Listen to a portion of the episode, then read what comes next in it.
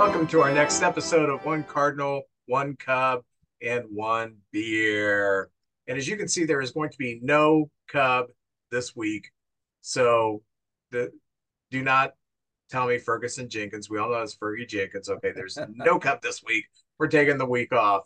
I do want you to make sure that you like us on Facebook. Contact us through onecardonecub1beer@gmail.com.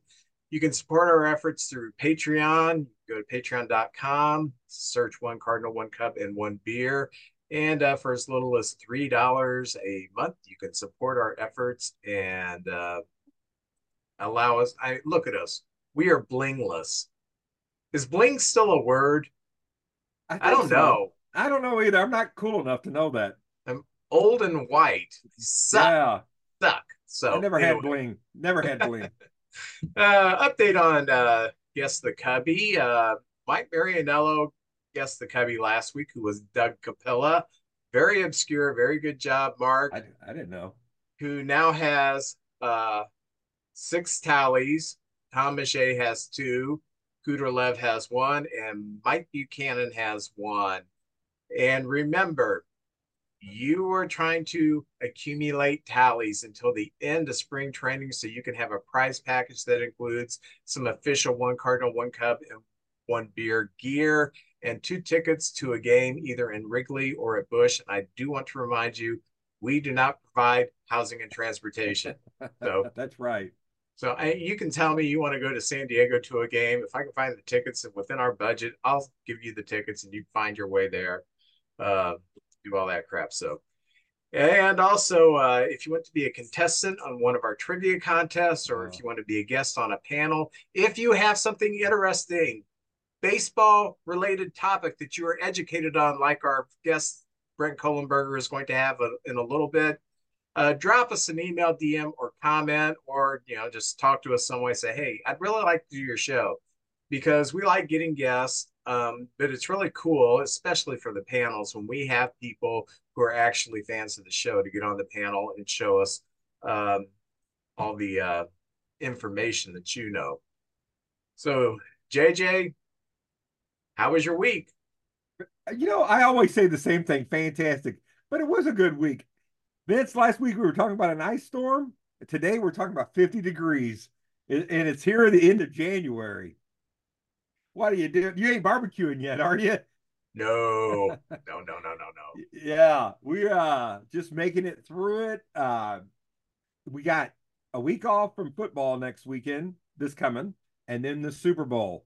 And to me, that's fine, but 3 days later, baseball starts. The pitchers and catchers. And Vince, I always, I know this kind of sounds crazy, but when I go to the grocery store and get groceries, if the outdated date on the milk is past spring training starts, I get excited. I'm like, yeah. And my wife, she has to put up with me. So she'll eventually put me in a home. I know that. Maybe sooner than later.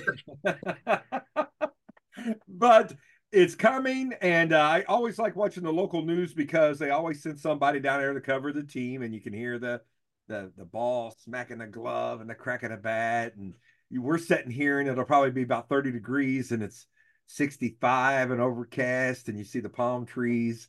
And I know the Cardinals, we're down in Florida, but the Cubbies always go to Arizona. Have you ever been down there for spring training? No, I've only been to Arizona once in my whole life. That was 30-some-odd years ago, so been a long time.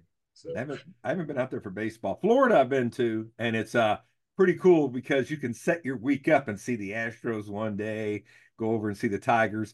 They're in a town called Lakeland, and there's a little church that I always park at when I go see the Tigers play, and all the money goes to their food pantry in the area. It's fantastic. Nice. And they sell hot dogs and hamburgers and soda and all that over there for next to nothing compared to the ballpark prices. So they have little picnic tables, get there early. And the Tigers are one of my favorite ballparks to go to. The Mets, the Cardinals. The Cardinals and the Marlins play each other like 3 times a week, because we share a ballpark down there. But if you get a chance, do it. You go to the ballpark, you never know who you're going to see, what players are playing.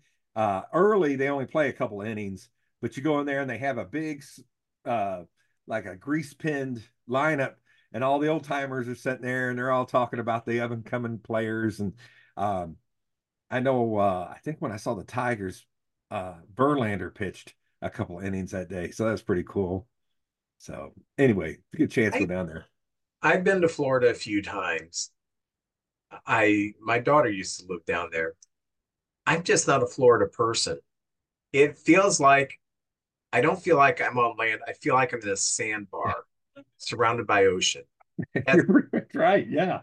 And I've been to Cocoa Beach and I've been to Clearwater. So I've been on both sides, and I've been in Orlando and Kissimmee, everywhere in between.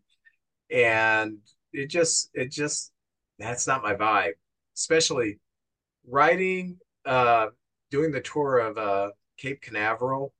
Oh yeah. Have you ever done that? No, I've been by there, but I've never done the tour. We must have passed 20 alligators on the streets. I'm like, if this bus breaks down, that's what they're waiting for. A bunch of tourists to break down on the bus, and they're going to eat us up like popcorn. Because that's how alligators think. Well, so, that's a bad equation there. Alligators and old retirees. That's not a good chance of survival there. Yeah.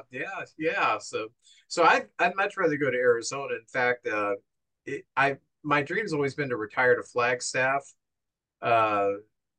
Beautiful temperate climate there. You go south, you're in the desert. You can go to Sedona, Phoenix. You go north, it's the Grand Canyon. You know, it's just kind of a hub there, you know. And I would, because this is the nerdy side of me, the weird side of me, I guess, as my wife would say, it's all the weird side of me. But I would really love to go visit Roswell, New Mexico.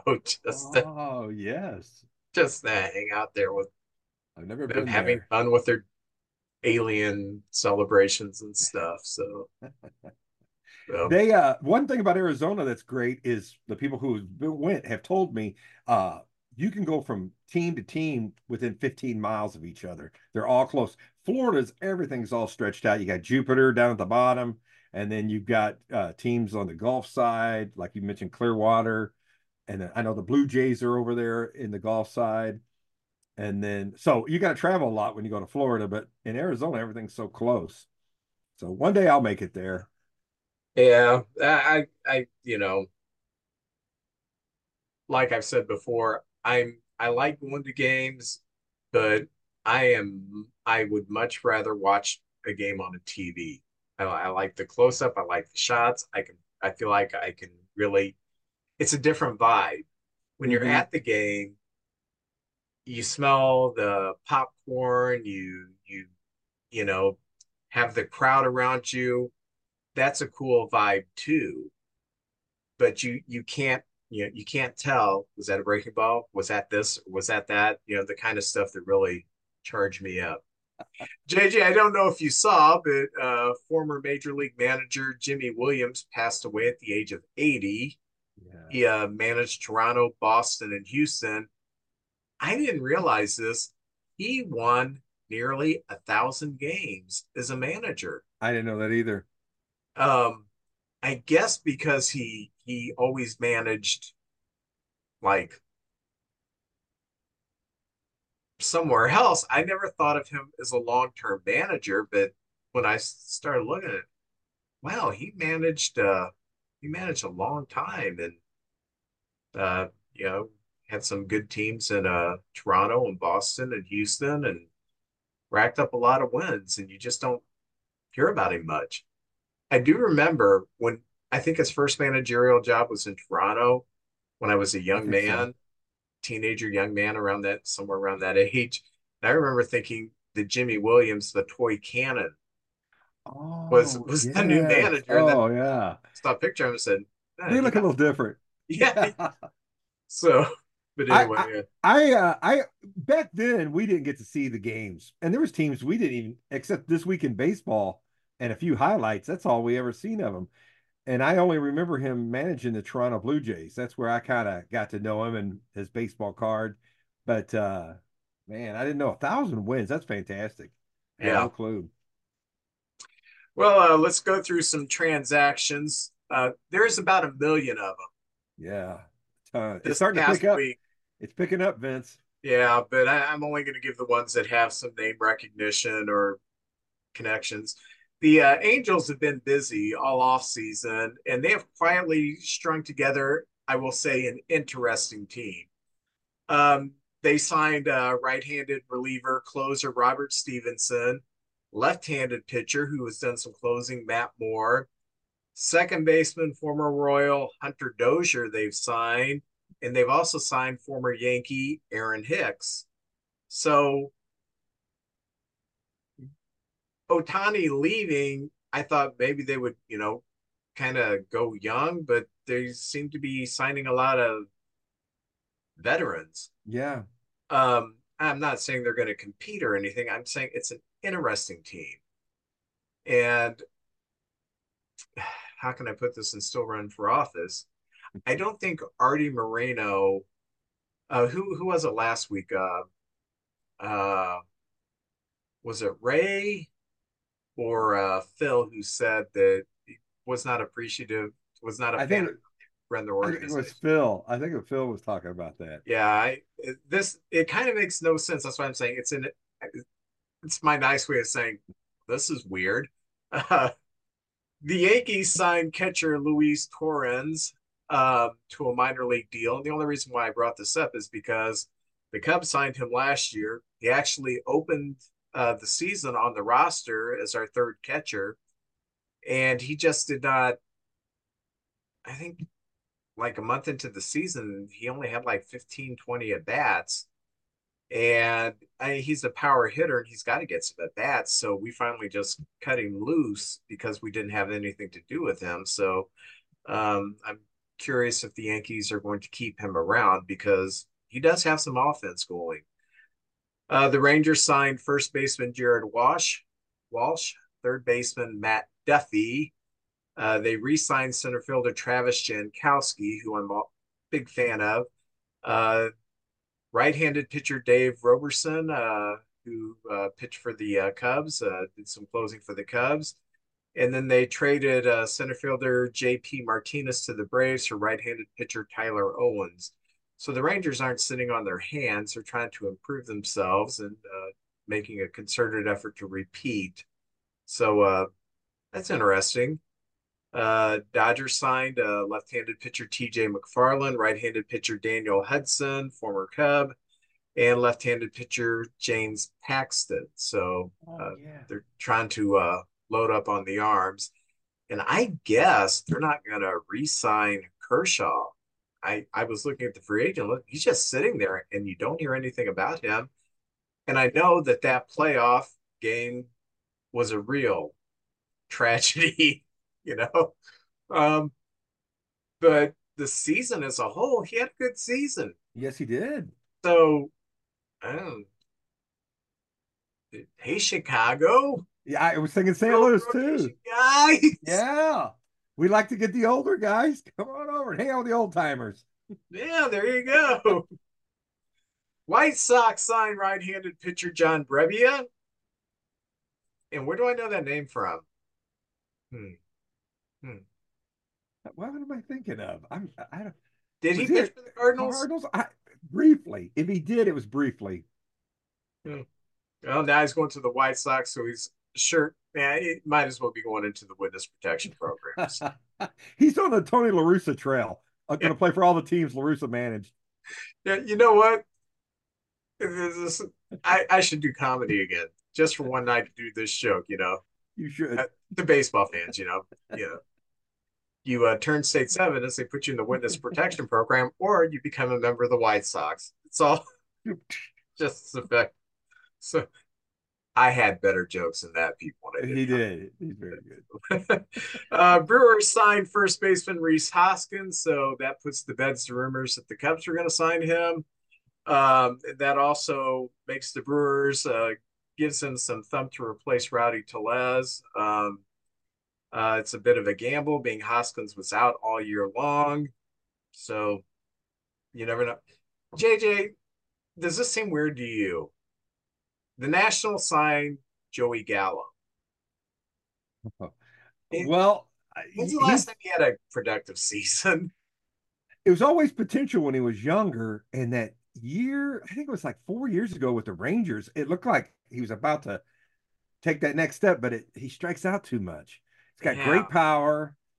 I wish him well, but he's over 30 now, and I don't know. Yeah, and the Nationals aren't going anywhere. I'm like, that just seemed like a strange signing.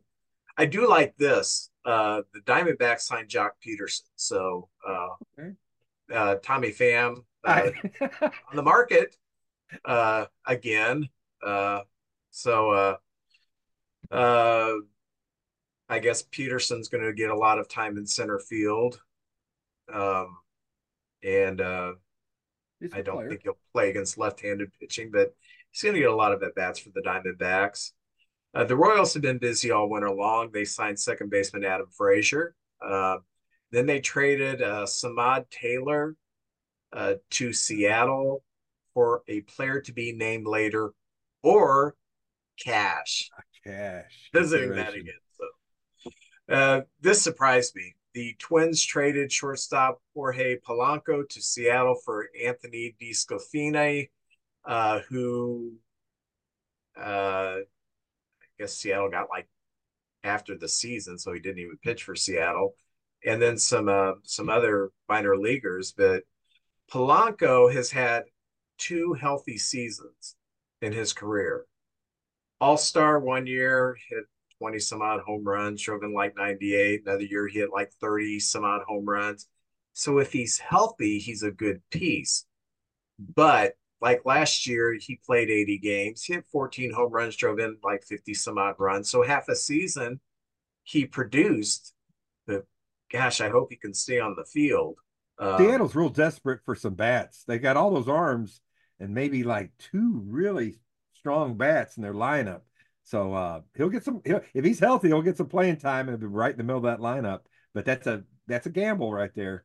Yeah, and the Twins obviously have a whole pitching staff. Being the Cardinals stole their ace.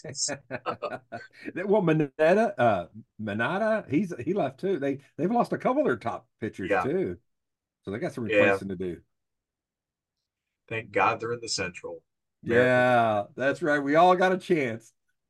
So, Justin Turner, he signed today with the Blue Jays. Oh, so Chapman's not coming back then. What's that? Chapman, he hasn't signed with anybody. I guess he's not coming back. Well, Turner barely played any third base last year. He's 40 years old now. He's DH now. DH first baseman mostly. I think he played less than two games third, so. Okay. There was some rumblings. You know, do Cubs want to pick him up for third base? No. No. His third base days are over. So that's kind of the transactions, and I like that stuff is happening, and it's taking people off the board. So I get a clearer vision of who's left, because in the muck, I had forgotten Clayton Kershaw is still out there. Out there. Come on, man. He might be fired up too if he doesn't go back with the Dodgers and show what they missed. That could be big. Well, you didn't mention that if you want to start Cubby news, the Cubs had a transaction in particular you might want to talk about. Go ahead and do Cubby news. We signed right-handed pitcher veteran Hector Neris, 1 year, $9 million with an option for the second year. And I was talking last week about our closing situation. Alzolay closed last year. I have nothing against him. It's just that I see him more as an eighth-inning guy, and I like to see someone who can come in there and really throw some nasty stuff. And I was talking about Luke Little, who, of all of our relief arms, he's got the nastiest stuff. Now, is he a closer? We don't know. I mean, He's got like 7 big league innings under his belt. So, but he's got like 12 strikeouts with that. So we did get another hard thrower, a late inning guy. So now we've got, I'm starting to get excited about the bullpen because we got Neris. We have Alzolay. We have Luke Little, who I'm very high on. Merriweather, who had a heck of a year last year out of the pen for us. Leiter, who last year was really good until I think he just got tired at the end of August. I think so too. And not only did we sign Hector Neris, but we invited Carl Edwards Jr. to camp. Oh, and I thought Carl Edwards Jr. was probably 37, 38. He's only 32. Wow, he was a vital part of our 2016 team that won the World Series. In fact, he started that 10th inning to close the game. He got the first two outs, and I don't remember how the two guys got on, if they walked or gave up a hit. I think gave up a hit, maybe a walk. And then we brought in Mike Montgomery, and Mike Montgomery actually closed that 7th game of the World Series. Wow. You know how many saves Mike Montgomery had for the Cubs in 2016? No. One? Zero. Oh. Until the World Series. Until the World Series. Oh. I'll be darned. But anyway, I'm excited about the bullpen. I'm happy about the starting rotation. I still want to see someone to come in here and be that middle guy in the rotation. Kershaw, maybe that middle guy in the rotation. Montgomery's still out there. Yeah. I don't want Snell.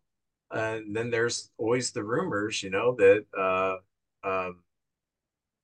Cleveland's just an open market, but I guess they're asking prices pretty high. So I heard there's another Japanese pitcher who threw a perfect game and almost had a second perfect game, but they took him out in the 8th inning. So he almost had back-to-back perfect games. And I think there's talk of him, and he's young, real young guy. But maybe it's next year he's coming. But I think he's going to be coming as a free agent here very soon as well. So I don't know. And a little, I remember when Mariano Rivera was, they thought this guy might have the stuff. His first year, he was the 8th inning guy, and John Wetland was the closer. So maybe Little will be like that, you know, the closer in training with the 8th or 7th inning spot. So, man, your bullpen looks fantastic. Kind of getting scary over there in Cubland for us. Well, and what's really exciting is that I hate to crap on the guy because I loved him as a player and I love him as a person, but there were some questionable things with Ross as far as handling the bullpen, and that is what Council does, is handles pitching staffs and bullpen. And, I mean, he's making the playoffs with the Brewer team that, you know, some years had almost no offense. And there he was right there. Last bit of Cub news. That's really only for the real nerdy Cub people. The Cubs have someone's announced, or it's got out or something. Owen Casey, who's one of our top prospects, who played in Double-A, big kid, a ton of power. We got him in the Yu Darvish deal. He will be playing Triple-A this year. He played for Team Canada in the World Baseball Classic, hit a home run in the World Baseball Classic. He's been a corner outfielder, and they're going to be working him out at first base. So I like what we have as far as trading for Michael Bush from the Dodgers, who's going to be our first baseman this year. Mervis is still in the picture. Now Casey's in the picture as a first baseman. So we're developing some options. And, of course, if we sign Bellinger, and I was talking to JJ before, it looks, from all the rumors, we're the only team that's really interested in him. So if we do sign Bellinger, he can play center or first. So that's awesome. Excuse me. JJ, what's going on in Cardinal news? Well, you know, we're getting down to the nitty-gritty right before spring training starts. Cardinals did make a couple of moves. One, we signed a guy named Josh James. He was in the Houston Astro organization to a minor league contract. He's 30 years old. He's appeared in 87 games for the Astros out of their bullpen from 2018 to 2021. He's coming off an injury. But, you know, a lot of these guys, pitchers, the way they throw today, almost what, half the leagues had Tommy John surgery at one time or another. So we're going to give him a chance. We're inviting a lot of people to spring training, a lot of jobs up for grabs, and we'll see the front end of that bullpen. We got a lot of young guys that may be starters one day. But anyway, he's going to be on the team, and he had a flexor tendon surgery last year. So he's coming off that surgery. And we have anyway, he's on the team. And then just today, the Cardinals DFA'd Moises Gomez off. He was a guy that was fantastic power in the minor leagues. Sometimes he was one time he split the minor league player of the year as far as in the Cardinal organization with Jordan Walker one year. Had a ton of home runs, but just the problem was the guy just struck out way too much. And as he advanced through the minor leagues, it just got striking out more and more and more. Batting average kept going down. He got a chance to make the team last year and just struck out too much. In a short time, just in a few at-bats, he didn't hit much, and he struck out too much. And he, I hate to say this, but he didn't have much defense at all. And with the advancement of Luke and Baker and Alec Burleson, there just wasn't a place for him anymore. So they DFA'd him and picked up a first baseman outfielder from the Pirates, Alfonso Rivas. So he'll be coming in, and we'll see what he can do. Well, I can tell you what he can do because he was a part of the Cubs in 2022. Yeah. He gave them a lot of playing time, playing first, playing the outfield. He was overwhelmed. Okay. Then he went to Pittsburgh last year, and he actually started first base when Max and I went to that game in Pittsburgh. Okay. And he did not have much of a season. And then he finished the year with San Diego last year. So he's bounced around a bit. The Dodgers picked him up over the winter, and that's technically who the Cardinals claimed him from the Dodgers, even though he never played for the Dodgers. Oh. Potential could be a good bench guy. He can play some outfield. He can play some first. He can DH for you. He just hasn't put it together yet. But the potential's there. And I think the Cardinals are looking at this like, okay, we're gonna cut bait with Gomez because the strikeouts are just not going to fix themselves. Rivas has some major league experience. He's a good guy to have on the bench for, you know, he's an older guy for, you know, a young guy. He's an old guy for young. He's not 22. He's in his late 20s. Okay. So he'd be a good guy to have on the bench. And I don't have anything, you know, he hustled. He was engaged. He put in the work. It just wasn't clicking for him with the Cubs, and it didn't seem to be clicking with him with the other teams last year. So I hope he goes to the Cardinals and figures it out a bit because I like the guy. I think I'm a nice guy. And, you know, that's where we're really got a stockpile of players, the outfield, first base, and DH. And like I said, with Baker and Alec Burleson now, I don't know, you know. But there's injuries during the year, and it's always good to have a bunch of guys you can call up to come in and play. So we'll see what happens there. Also, you know, I heard that Joe Buck would like to come in and do a broadcast or two with Chip Carey, kind of reuniting the sons and the grandson of the old combination of Harry Caray and Jack Buck. I think that would be great. Yeah, that would be cool. That would be pretty darn cool. And Joe Buck said he's open to that. He would like to do that because Joe, at one time, for folks that didn't know, he was on the team with Mike Shannon and Jack Buck. And I read 16 years, but I didn't remember it being that long. But before he went to the network and started doing all the football games and all the other sports, he was with the Cardinals. So that'd be great. I would like to see that. Bob Uecker. Who doesn't like Bob Uecker? Bob Uecker is an old Cardinal, and he had a nice career. He always makes fun of himself and downplays himself, but he wasn't that bad of a player. Didn't put up big monster stats or nothing.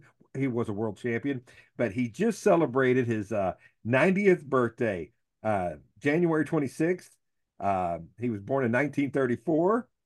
And, besides being a Cardinal and a baseball player, he was an actor. He did TV. He did movies. And he is the voice of the Milwaukee Brewers. So happy belated birthday, Bob Uecker. Love Bob Uecker. I went to Milwaukee last year. When you go out to the concession area or the bathrooms, they got his, you can hear him calling the game up there. And he's like what Harry Caray was to Chicago and Jack Buck was to St. Louis up there in Milwaukee. I tell you what, spring training. I was going to talk about spring training because we're just about 2.5 weeks away. Vince, I know. I'm excited too. I don't know if you heard about this though. They're going to have special games on March 14th through March 17th. And these games are going to be the top prospects. So say the Cardinals and Cubs, we're in Florida and you guys are in Arizona, but if we played each other, it would be your top 20, 25 prospects versus our top 20, 25 prospects in a double hitter. They would play the prospect game and then the regular game. I think that's great. The Cardinals have two prospect games, the 14th and the 17th. I got it written down here, but my handwriting is so bad. Cardinals will be playing the Florida Marlins where we share the same facility down there. But it'd be great to see our top guys versus their top guys. And they're really going to, it's going to be really good for the fans because they're going to be real accessible, signing autographs. They're really going to feature them and talk them up. And I know people are excited about some of the top people in their minors. The Cubs game will be against the White Sox. So that's going to be a lot of fun down there. And then the Cardinals 2 days later will play the Astros and also do the prospect game, that game. But everybody's talking about the Baltimore Orioles are going to play the Pittsburgh Pirates. And Baltimore's got the number one prospect in Jackson Holliday. And the Pirates have the number three prospect. And I've got so many notes in here, I can't see his name in my notes. But, his name is Paul Skeens, and he's a pitcher for Pittsburgh, so he's the number three prospect. So future Yankee. Yeah. Pittsburgh, the minor league team of the Yankees, or at least that's where they get their pitchers from. That is true, man. Vince, man, you're on a roll tonight. Look out! Oh yeah. And this day in baseball, I was going to do some this day in baseball. This is kind of a weird one. With the way we can communicate today, things are completely different. But in 1919, on this date, the Cincinnati Reds hire a new manager named Pat Moran. Now, the interesting thing about this was they tried to get a hold of their current manager, Christy Mathewson, Hall of Famer, but he was in the Army. He got drafted and he was in France and they couldn't get a hold of him, so they didn't know what to do, so they hired another manager. Pat Moran got to take over. How about that? And there's two birthdays. I always try to do a Cub birthday and a Cardinal birthday. The first one is the Cub birthday. This player, to me, I know more as a manager, but Davey Johnson was born in Orlando, Florida. He's 81 years old today, and he played for four teams. He played for the Orioles, the Braves, that's where I kind of knew him, the Phillies, and the Cubs, and he finished his career with the Cubs.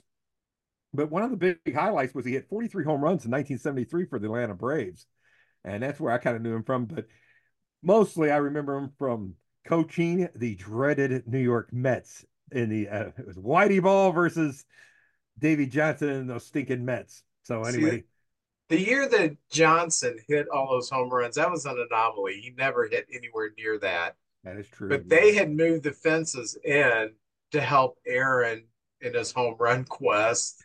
And Johnson really benefited from that. That makes perfect sense right there. Yeah. But I remember that 43 home runs. I was like, wow, yeah. That's pretty impressive. Yeah, I remember when I was a kid, I'd get his baseball card. I'd look at it, very, very pedestrian of them one year. 43 home runs. Good Lord. Yes. And the Cardinal, I did not know this player, to be honest with you. Born in 1925. He's no longer with us. His name was Brooks Lawrence. He was from Springfield, Missouri. He passed in 2000. He was a right-handed pitcher, and he played with the Cardinals and the Reds. And his totals at the end of his career was 69 and 62. So that's it for this day in baseball. But, Vince, I do have some statistics here, and it's kind of interesting. We've been talking about complete games and pitchers not going as long in the game. Last year was the shortest average start per starting pitcher. It's the first time starters didn't go 5 innings. The average game, the starter didn't go 5 innings. Wow. So I was thinking, because Ted Simmons was the one I heard an interview with say that, because he thinks the average pitchers shouldn't be making these big contracts. It should be the bullpen guys, because that's where the games are fought and won, is with the bullpens, which the Cubs have a fantastic bullpen right now, it looks like. So, but I was thinking about, what do you think about quality starts? And they consider quality starts 6 innings with 3 runs or less, because even if you do pitch 6 innings and give up 3 runs, your team is still technically in the ball game. You leave in the 6th, and then at worst, it's 3-0, and your team still has a chance to win. There's a stat. Last year, the Cardinals had this horrible year. We were 71 and 91. But in games that we had a quality start, the Cardinals were 34-19. And we all know the stat where the Cardinals blew 28 save opportunities. So they were ahead late in the game and blew 28 games. And I always think, if they had just won half of those games, we would have been right there with the other guys, But so quality starts, I will say this. The team that had the most quality starts last year was the Minnesota Twins. They had 76 quality starts. Of course, they've lost a lot of their starters now. And I'll just read off some of the top ones, and the Cubs are in the top ones. Padres, 75 quality starts. The Seattle Mariners, 74. And the Cubs had 71. So that was the top 4 quality start teams. All teams very competitive last year, and their starting pitching was very good. The Cardinals were 27th. We only had 48 quality starts. And the reason I bring this up is we have these new pitchers. People say they're old. What are the Cardinals doing? We bring in all this experience. But last year, Lance Lynn had 17. Kyle Gibson had 19. And Sonny Gray had 18. And last year, if you put Waino, Liberatore, Woodford, Dakota Hudson, and there was one more guy in here. I can't read his name, but all 5 of those guys only had 16 quality starts combined. So each year things can happen. It can go different, but a quality start. Vince, what do you think about that? Just if you could just expect 6 innings, get 3 starts, save your bullpen, and maybe, if that, I think that might be a strategy instead of complete games anymore, but a quality start. Yeah, and I think the drop in quality starts is because there's so many managers who just will not let a lot of their pitchers hit that 3rd time through the lineup. They just won't. Was it Blake Snell in the World Series a few years ago was throwing a gem, yes. And they took him out, and it's just the way the modern game is. But I guess if I was managing or pitching coach, that'd be my deal. Try to give us 6 innings, keep the runs down, so yeah, the day of the complete game, as much as I would like to see it, and I think it could be done with the right pitcher if he's got the talent and has been taught how to pace himself, I still think there's great value in having a pitcher complete 5, 6, 7 games a year. But that's just not the pitching philosophy anymore. The philosophy is go out there, give it all you got till you run out of gas. And if that's the 4th inning, thank you.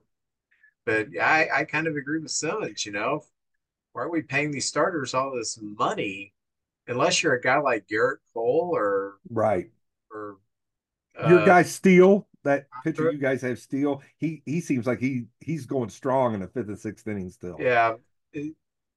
Other than that, you know, pay the bullpens because that's where the games. He's right. That's where the games are won and lost for the most part. Oh yeah, I have the top 10 quality start pitchers in the history of the game. This is kind of interesting to see because you always know wins, Cy Young, strikeouts, Nolan Ryan, but quality starts, guys that kept their teams in the games. You're going to hear a lot of Hall of Fame names in here. The pitcher with the most quality starts in the history of the game is Don Sutton. I like Don Sutton. I wouldn't have thought Don Sutton, but he had 483 quality starts in his career and a 282 wins and 98 losses. He did play for some good teams, too. He was on the Dodgers, and they always were pretty good. He played for some other teams, too. I know the Brewers, he was on there. But the Brewers were good when he went over there. The second most quality starts is Nolan Ryan. You know, Nolan Ryan never won a Cy Young. He just struck everybody out and put fear in every batter that ever come up against him. But he had 481 quality starts. Greg Maddux, third all-time in quality starts. Fourth is Roger Clemens with 465. Fifth is Tom Seaver with 454. Gaylord Perry, 453. Steve Carlton, 447. And Vince, I think of that Maddux as a Cub and Carlton as a Cardinal, and that was two guys both teams should have kept. If we could have just kept them. Oh, but I still... Those Maddux years with the Cubs were fantastic. Of course, he was one of the all-time greats. And Steve Carlton, I still can't believe we let him go for a couple thousand dollars. The Cardinals got into it with him. Oh, Phil Niekro, 442. Tom Glavine, 436. So the Maddux and Glavine, no wonder those Braves teams are so tough to beat. They were always putting up quality starts. And the final one was Tommy John, the 10th best, most quality starts with 431. So anyway, I was just going to talk about quality starts, and that's a big part of the game. And if you can get quality starts, your team's always got a chance because last year our pitching just fell apart and it bled into our bullpen, and we just didn't have competitive games. You know, a lot of times we just didn't even call it competitive games. So this year, maybe things will be different. If we just have some pitching, I think our offense is just good enough. We can be competitive. That's what I'm looking for this year. You know who always has a quality start? Every single time. Jeremy Connor. Jeremy Connor, yes. Comes a time in every man's life when he needs some advice on relationships. You need to listen to the podcast DMDR, which stands for Dating, Marriage, Divorce, Remarriage, from my good friend Jeremy Connor, the Dr. Phil of the Boot Hill. You can find DMDR on Spotify or whatever platform you choose to listen to your podcast. We have a special guest today. We have Brent Coleberger. Brent and I have known each other for, golly, almost 30 years now. Yeah, hard to believe. Yeah, especially being I'm 28 years old. That's what's really hard to believe. Yeah. Well, you're looking great. I feel terrible. I'm 57 now. I feel every bit of 77. Oh, something just thrown there. Yeah. So anyway, what we do when we have a guest, the first thing we ask is tell us how you became a baseball fan and what team you root for. Well, grown up in this area, so Cardinal fan, although I guess that didn't find its way to you, even though you were from the area as well. But I had a knack, baseball, part of my family. I think my grandfather actually helped start the Marissa Corey League, founded. So rich baseball history in the family. That was my sport that I was best at. So just kind of naturally came into me, I guess, through family. But yeah, Cardinal fan in this area. And before we get into what we're going to talk about, vintage baseball, two words, baseball. Correct. We'll get into that. You were a very good athlete in high school. You played baseball and you were a pitcher. And you I guess, blew your arm out at a very young age? That's correct. I guess it was during my junior, or at the end of my junior season. Long story, but basically I had a broken finger. Came into the season halfway through, was trying to kind of catch up and trying to overthrow the ball and screwed up my shoulder. So, yeah, kind of destroyed what was once a promising potential, we'll say. You never know where you're going to end up. Yeah. Well, very good. Well, you play vintage baseball for the Belleville Stags. That's great. Go Stags. Yeah. All right. Tell us what vintage baseball, two words, baseball is. Well, okay, so think war reenactors. You're familiar with war reenactors who show up somewhere and then they kind of teach people what it was like in the Revolutionary War or something like that. Well, we kind of do it. We're teaching people what baseball was like when it was formulated. Because everything has to start somewhere. And baseball didn't just happen the way it is now. You know, over time, it's very organic, and they added rules along the way. But when we, you know, in the years that we represent, which is the 1860 time frame, there were no gloves. So we all play with bare hands. And that was kind of a unique sort of involved in it. A friend of mine and a coworker of his, they were going to formulate this thing. They had talked about getting a team together and had seen something about it. And he asked me if I'd be interested. And, you know, I was just kind of figuring, well, you know, I'll humor him a little bit here. And I told him, sure, I'm in, you know, honestly, never really thought it would get underway. And then all of a sudden he said, hey, we're ready to go. And I remember kind of thinking, oh crap, I'm going to break a finger. I showed up, and one thing I realized right away, with no disrespect to my teammates whatsoever, is a lot of those guys didn't play at the level that I played at, and every single one of us was past our prime for sure. And I thought, wow, who's going to play third base, because they're going to hit some rockets down there. And we're going to have guys trying to field barehanded. And I just felt like, well, I don't really want to do this, but play third base. And that's kind of been my spot. And right now it's saying my internet was unstable. So hopefully you're still getting me here, but that's kind of how I came into it. I showed up and thought I better play third base because I'm not sure anybody else can play the hot corner here. It's no small task to field balls barehanded. Describe the ball, because it's not the baseball that we're using today. I'm really disappointed, because the first year we got some fielding award and they gave me a baseball with some writing on it, and I can't find the doggone thing. I'm not sure where I put it, but I was going to show it to you. But it's maybe just a little bit bigger than a modern ball.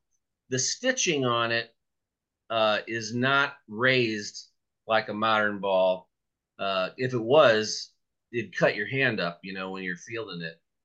So that's one good thing about that box. It's kind of every bit as hard as a modern ball. Now it'll soften up if you beat it up a while, but generally we play with a new ball right out of the box in a lot of these games that we play. So it's not a whole lot different than a modern ball. You just kind of figure out how to catch barehanded.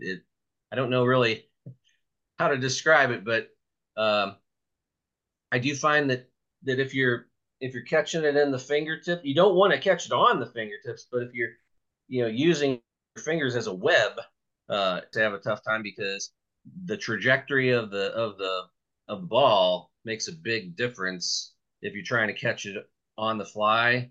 A really high one coming down, you know, that's hits your hand, it'll bounce out of there, you know, just because you've got a lot of force coming down with gravity and all. We've got one outfielder. He does a real good job. He'll take with one of his hands and form a cup like this, and then use the other one to just kind of wrap it around the ball as it comes in. Not everybody does that, but he's pretty good at that. But everybody kind of has their own style that works. 60 that I can explain to you that are different from the modern game. That it's kind of like learning a new card game.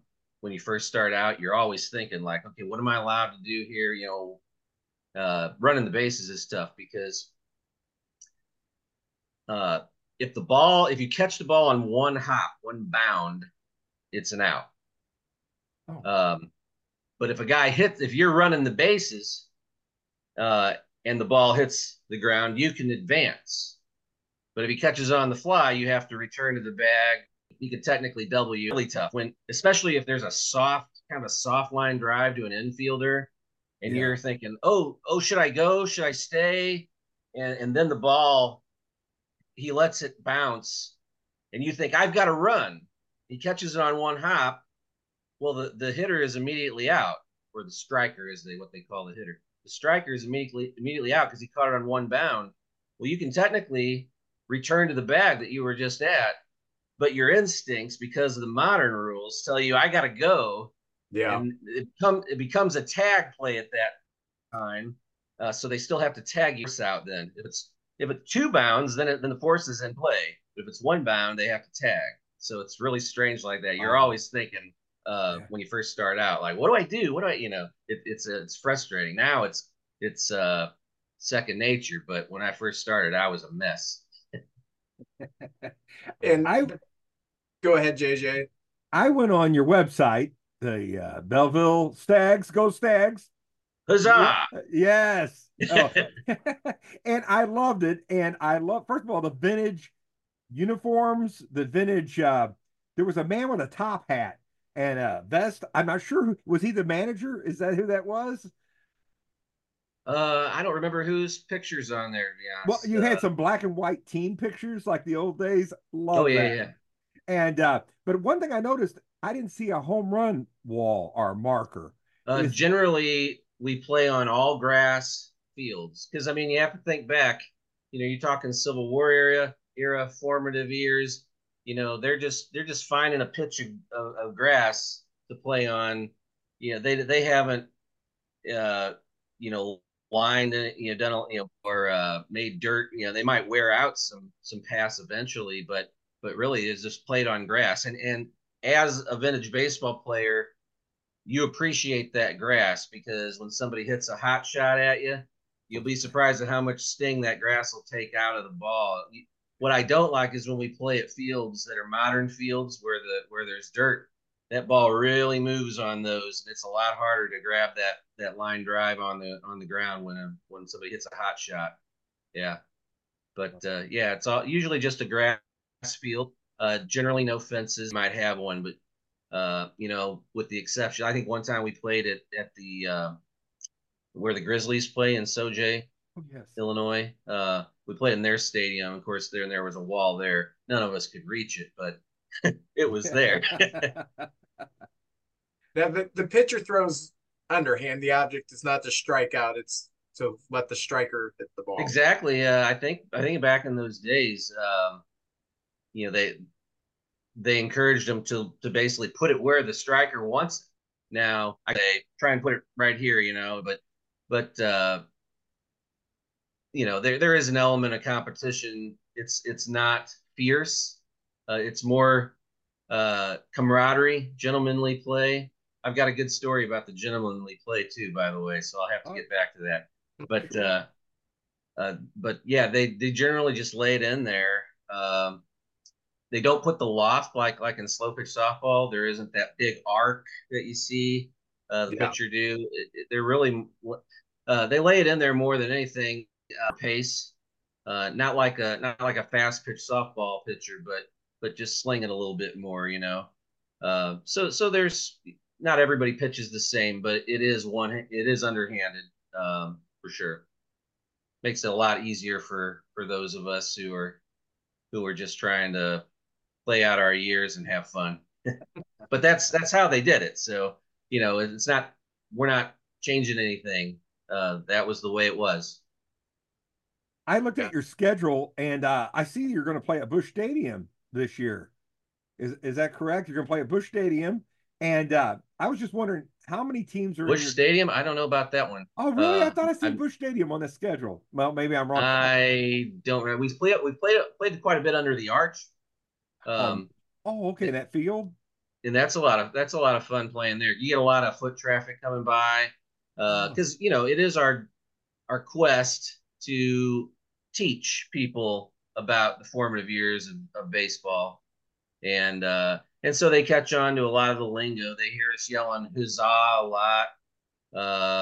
And, you know, you'll hear this, the striker is out on the mound. You'll hear a lot of that. There is an arbiter, not an umpire. The umpire is the arbiter. And he's mainly there just to call fair ball or foul ball. If there's something that can't be agreed upon by the fielder and runner, they might appeal to the arbiter, ask him what his call is.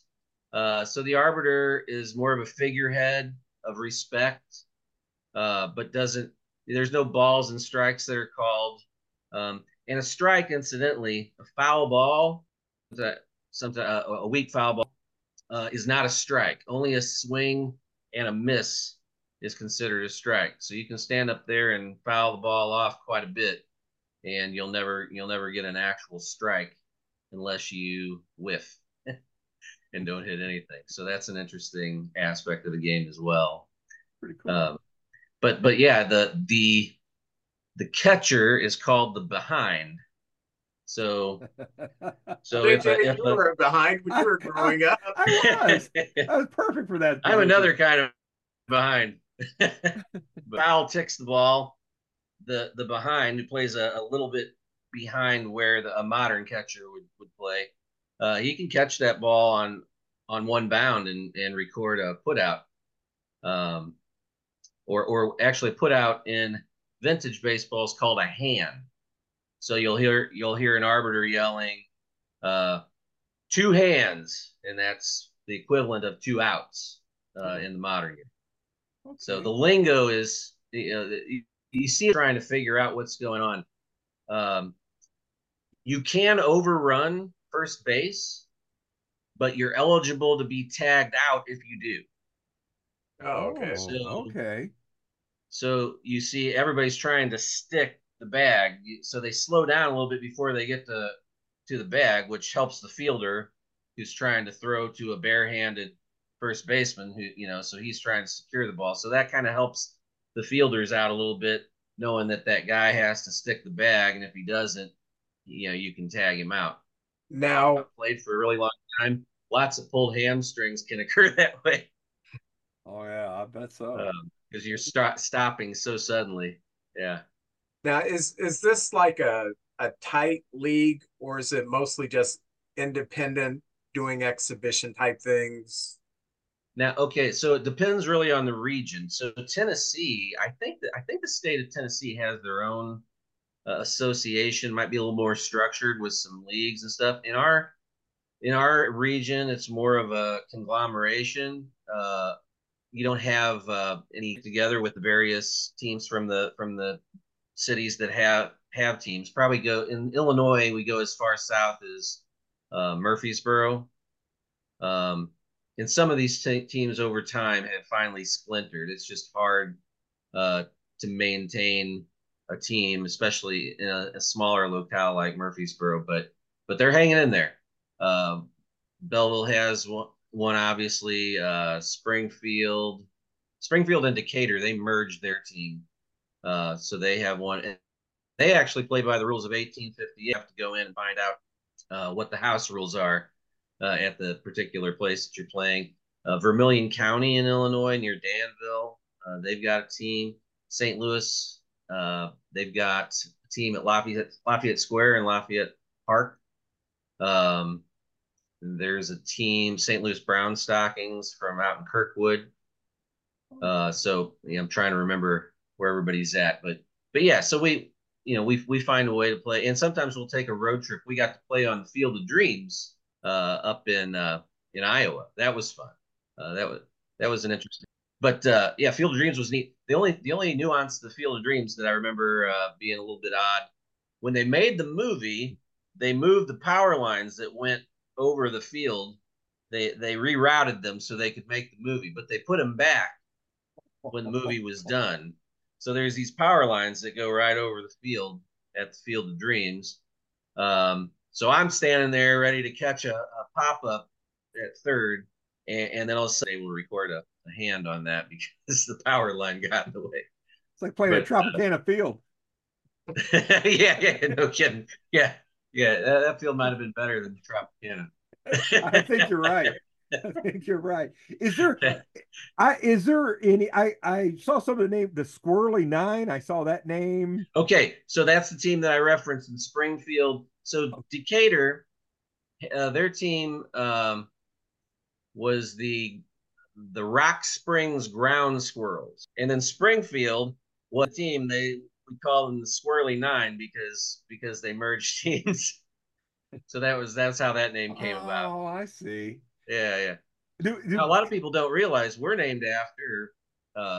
There was a professional minor league team in Belleville that was owned by. The owner's last name was Griezadick. He was part of the beer enterprise, and so they were the Belleville Griezadick Stags, and they were an Offenburg dealership down there near the South Beltline in Belleville, and where that Offenburg dealership was where somewhere there was where the field sat. It's not there anymore, but so we named the Stags after. You know, in homage to that professional team that once played in back in like 1947 to 49 or something like that, or 49 to 51, somewhere around there. But yeah, so that's why we're the Belleville Stags. Try and get a little history. Now, I was going to ask you, how many years have you been playing now? Oh man, it's got to be around a decade, I think. I can't remember exact. I feel like it was probably, I don't know if we celebrated 10 years last season, but it's been about, it's got to be about a decade now, which is part of the reason why it's hard to around. At the time we started, maybe our kids, we didn't either didn't have kids or they were just really young. Well, now they're tearing us away on some of those weekends when we're playing ball. And so you have to try and find new people to come in and it's hard. You don't want to get really young guys. The reason is young guys, they're too competitive. They're too fiery. They have a hard time backing it down to the gentlemanly aspect, the camaraderie that exists in the vintage game. And they forget that's really kind of why it's always the young guys that are the ones blowing up. It's never the old timers. Well, but, looking at some of the pictures, there's some guys that look like they're getting up there pretty good. Yeah. We've got a guy on our team. He's over 70. All right. And there was a guy. May he rest in peace. A guy who looked just like his nickname. We all have nicknames, by the way. I'm Stir Fry, so you're calling me Brent, but my name is Stir Fry for this. But this guy's nickname was Uncle Jesse because he looked just like Uncle Jesse from Dukes of Hazzard. He looked just like him. Yeah, and he was phenomenal. He would road trip. He came and played with us under the arch, and he played with us. We went to French Lick, Indiana, that has real great historic hotel there, and we played it. That's actually. The Cubs, I believe, Vince, I believe they had their spring training there, as did the Cardinals at one time. So various way back would host spring training for some of these clubs. And so we get to play there. And a lot of people come to that, go to that hotel and watch us play. And Uncle Jesse was one of the guys who came and played with us there. And his health took a turn, and I don't remember even what happened, but he recently passed away. That was a real bummer in our vintage baseball community. He was from down in Tennessee. He was a great guy. Yeah.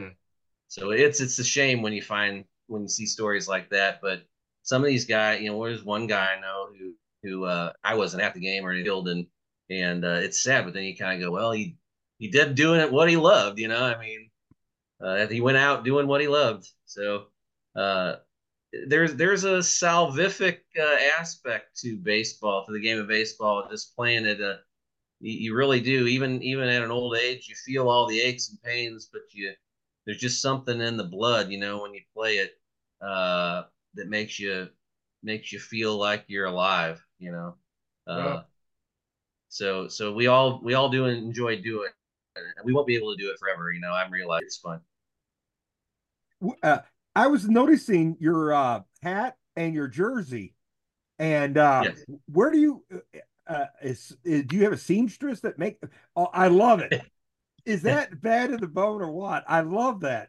Who is there a place that you can go buy these uniforms? If you have a there is a manufacturer of these things, you know.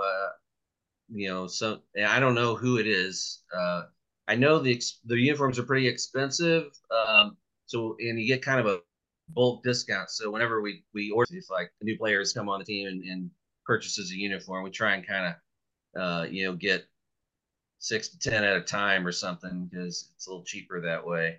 They look comfortable, but they look like they're cotton. And in the summertime, that's probably pretty hot, isn't it?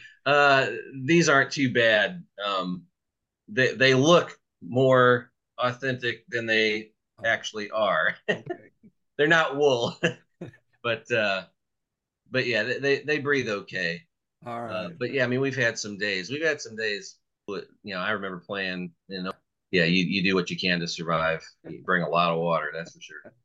A lot of water. But yeah, I mean, go ahead. I was gonna go ahead and finish. Tell your story. You were gonna. What's that? You're gonna. Oh no, I was just gonna say that you can get all kinds of conditions, because we'll generally start up early April a lot of the time, and then play all through through October. Now we don't play as many dates as we once did, just because it's gotten harder throughout the season. So yeah, you can find all kinds of different weather to play in. We've played in rain. Got to be a little careful, because holding on to the bats, those wooden bats with slippery hands. You're not, because nobody wears batting gloves. You try and be as authentic as you can. They didn't use batting gloves back then, so harder to hold on to the equipment sometimes. Yeah. Before we go, where can people find information on the Stags?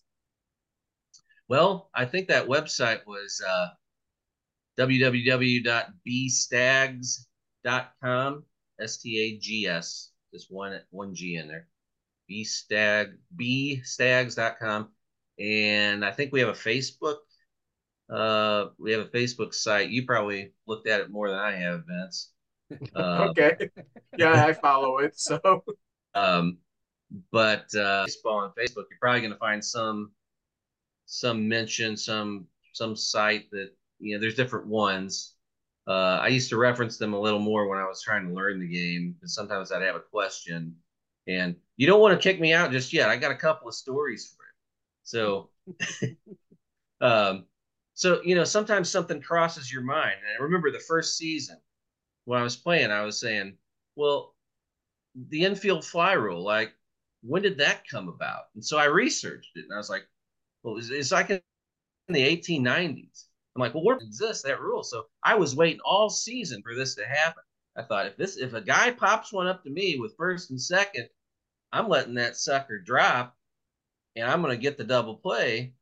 And I mean, I've been waiting all season. We're in the last day of our games, and it happens. And while that ball is in the air, I'd even told everybody on my team, like, hey, just be ready for this, because the infield fly wasn't around. So the ball's in the air, and I'm playing it cool and everything. I don't want to tip off what I'm about to do. And the ball's coming down, and I just kind of lay it down. Like I catch it, but I don't catch it. I just lay it down so it doesn't bound away. And as soon as it was obvious that I was purposely letting the ball hit the ground, because I wanted to go step on third and then throw to second for a double play. And I mean, as soon as I let that ball lay on the ground, the entire bench and the other team, they jump up and they point and go, That's ungentlemanly. And I'm yelling, I thought I was being smart. But I learned then gentlemanly aspect of the game is, I guess you don't just because you can, but I guess that was the competitor in me coming out. And the other thing I mentioned before was the nicknames. So we can't get out of here without me telling you how I got my nickname. Yeah, I want to hear this. The first game we were ever going to play as a club was under the arch. And again, we're all trying to like learn the rules and things like that. So that was a tough place to be on display when we really didn't know what we were doing. But I couldn't make it to the first game because my wife had signed us up for cooking class down at the Missouri Botanical Gardens. And so I was able to make it to game two, but I had to go to that Chinese cooking class. So I show up at the second game. I get there, and our coach says, "Oh, here comes egg roll."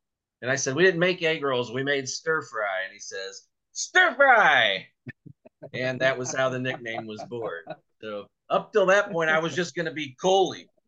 But it never took. Before I got to game one, I was stir fry. So stir fry. Stir fry's a lot better. I like it. Good nickname.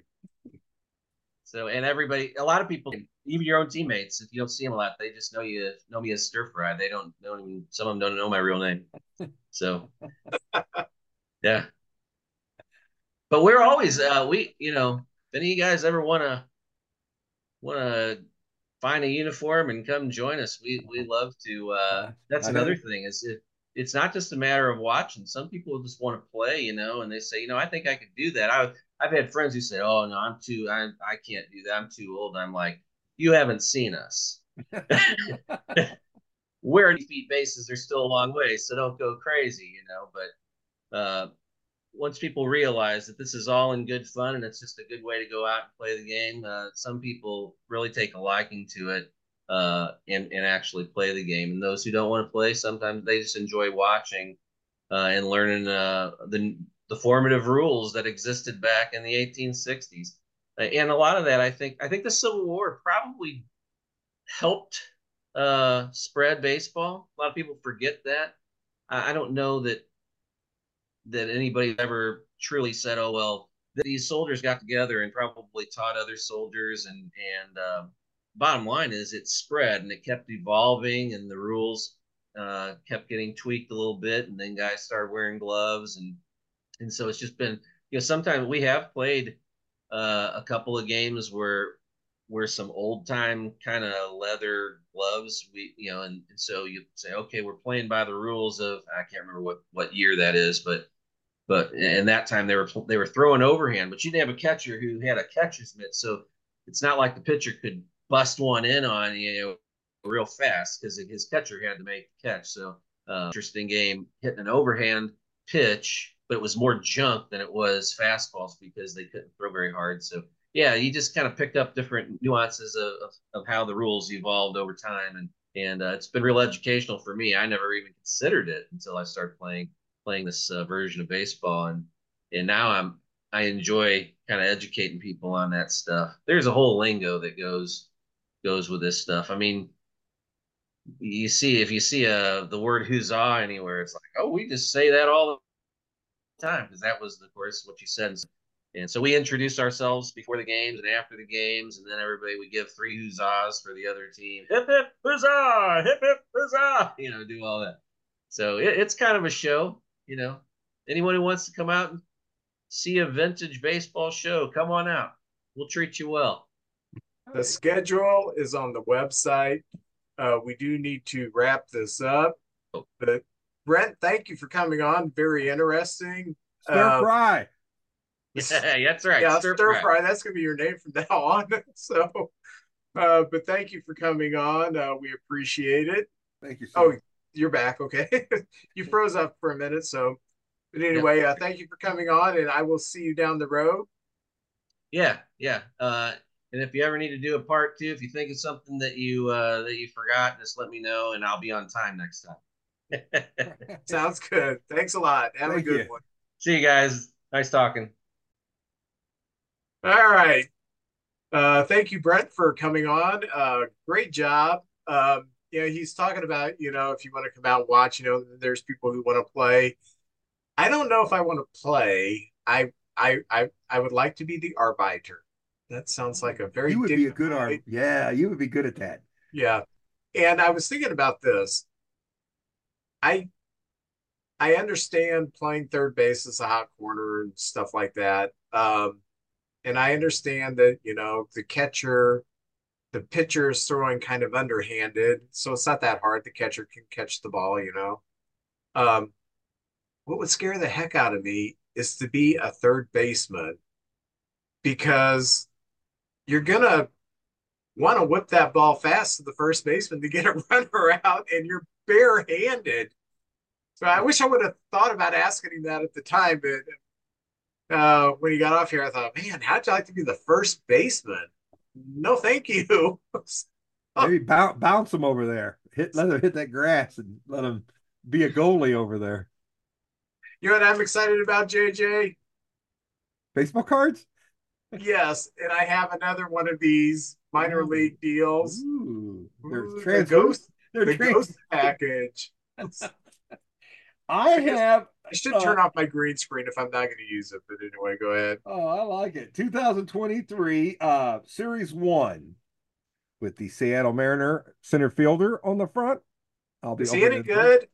Yeah, I wish we had him. Yes, he's very good.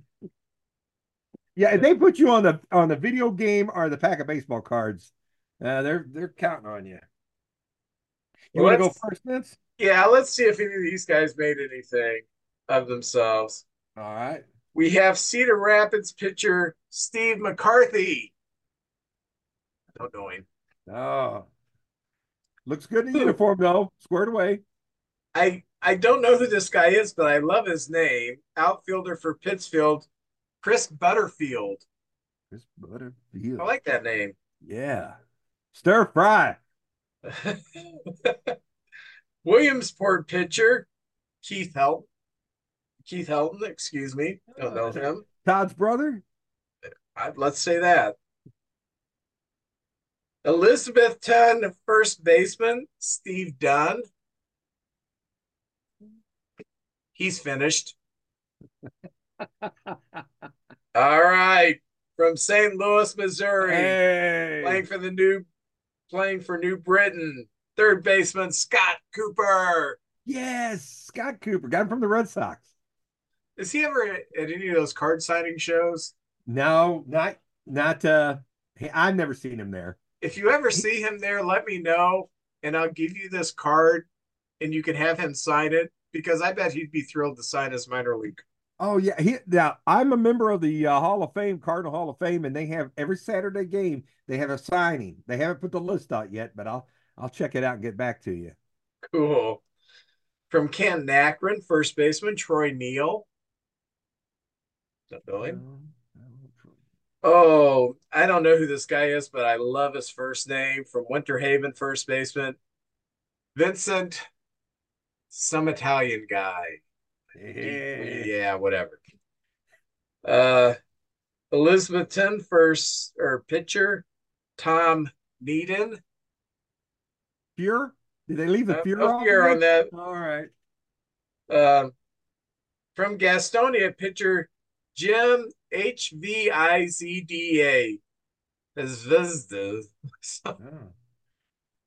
It looks like on that card he's trying to pronounce his own name. And from Bluefield, we have infielder Manny Alexander. Manny Alexander. So, yeah. Scott Cooper. Very happy to get this one. Yeah, very good. I'll keep an eye out for him. Speaking of baseball card shows, this Sunday, Rivas Barracks, they're having a signing, and our buddy Phil Brooks will be there with all of his stuff. But they got two football players. One of the football players played for the Packers, and now he plays for the St. Louis Battlehawks. So he'll be there. And Grant Winstrom? Grant Winstrom's, yeah. Yeah, he's going to be there. And the three baseball players, I can remember two of them right now. Glenn Hubbard, the old Atlanta Brave player, and Wally Backman. And so both of them are going to be there. And I can't remember the third players who's going to be there, but both of those players are going to be there this weekend. And so come on up. It'll be a good time. First of all, I got two cards. I was looking through my collection. I'm going to show Upper Deck was a set of cards that would come out. I don't know how many years they were around, but I've got the 1989, very coveted Ken Griffey Jr. 1989 rookie card right there. Look at that. And also the 1990 Upper Deck Ken Griffey Jr. So there's the kid, as they called him in Seattle. Early Ken Griffey, Upper Deck. Upper Deck was known for their photography, great photography, quality of their cards. So anyway, that's Ken Griffey Jr. Little side note, I was in Seattle in the Navy, and when he would come up to bat his first year, MC Hammer had a song, You Can't Touch This. And when he would come up, his walk-up song was, I Can Hit This. They would play that. They would play, I Can Hit This. That's pretty cool. Well, here's my cards. San Francisco Giant. Now a Yankee, Carlos Rondon. I know a lot of Cardinal fans wanted us to get him. Great pitcher, but last year he was hurt quite a bit of the year. So that's him. Boy, I will. Coran, last name Coran. I don't know this guy. He's a Texas Ranger. I can't say his name, but that's a good picture right there. One of the young Baltimore Oriole players. They've got a whole stack of young superstar players. Ryan Mountcastle, right there. Yeah, he's a good one. They're going to be tough. Jeter Downs. Do not know this guy. Boston Red Sox. Yeah, he named after Derek Jeter, and I think I saw on the waiver wire or the transaction wire that he was DFA'd. Oh, okay. They always put a star of the MLB and Julio Rodriguez, who's also on the front of the baseball card. There you go. Taking a swing. Nice. Michael Givens from the New York Mets, the Metropolitans right there. I also have Gavin Sheets from the South Side. Yeah. The White Sox right there. Manuel Margot, Tampa Bay. Right there. Yeah. Let's see a team card right here. The Detroit Tigers. It'll be weird watching them this year without Cabrera. There he is on the front of the team card. Boy, when we played them, they impressed me. I can see them winning that Central. It's going to be fun. It'd be good to see Detroit good again. Yeah. They had a couple down years, and they've got a bunch of young kids, too. Yeah, make them forget about the football team. Yes. I know one Detroit Tigers fan or Detroit Lions fan, our mutual friend Tom Brown. And as that second half unfolded, I thought, I know what Tom Brown's going through because I went through that with the 2003 Cubs. I went through that with the 84 Cubs. I've been through meltdowns. I know what he's going through, but yeah, I parked right behind him Monday night, and he had the lion emblem on his trunk, right there.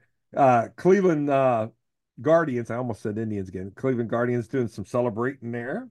There we got go. The Cardinal team card. There we are. One of our 71 wins last year, right there. Let's see. Team. This is RBI leaders. Now, remember, this is the 2023 card, so it's the statistics from 2022, but the three people on it are Alonso, Lindor, and Goldschmidt, the top RBI guys in the National League that year. I like those kind of cards where they have all the players. Oh, I always loved getting those and looking. It was the top 10 RBI guys or the top 10 stolen base guys. Those look cool. Well, Tony Pruno, a friend of the show, has those big old frames with all the league leaders all the way back. So that's pretty cool. And my final card is usually it's a New York Met Mark Cannon. Cannon right there, a sideways card. So anyway, that's my pack right there for this week. All righty. Well, JJ, I hope you have a good week. You too, sir. I hope we have as much action going on with the trades and signings. We got the Boris Four still out there. Yep, and spring training is right around the corner. So yeah, good times. Good times. And want to congratulate the Chiefs for going to the Super Bowl again. See, I do want to say this. Whenever the St. Louis football Cardinals were in town, I was a football Cardinals fan. Me too. The year that they moved to Arizona, I moved to Kansas City. And so I've been a Chiefs fan since 1988. So it's very chic. Everybody's Chiefs fans now. But for people who've been Chiefs fans for a long time, to have this incredible run going to our 4th Super Bowl in, what, 5 or 6 years, it's just incredible. So I did not think we were going to go to the Super Bowl this year. Suddenly we're there. So God bless Taylor Swift and all of our Swifties for helping us out there. So anyway, JJ, you have a good one, and I will see you next week, okay? See you next week. All right.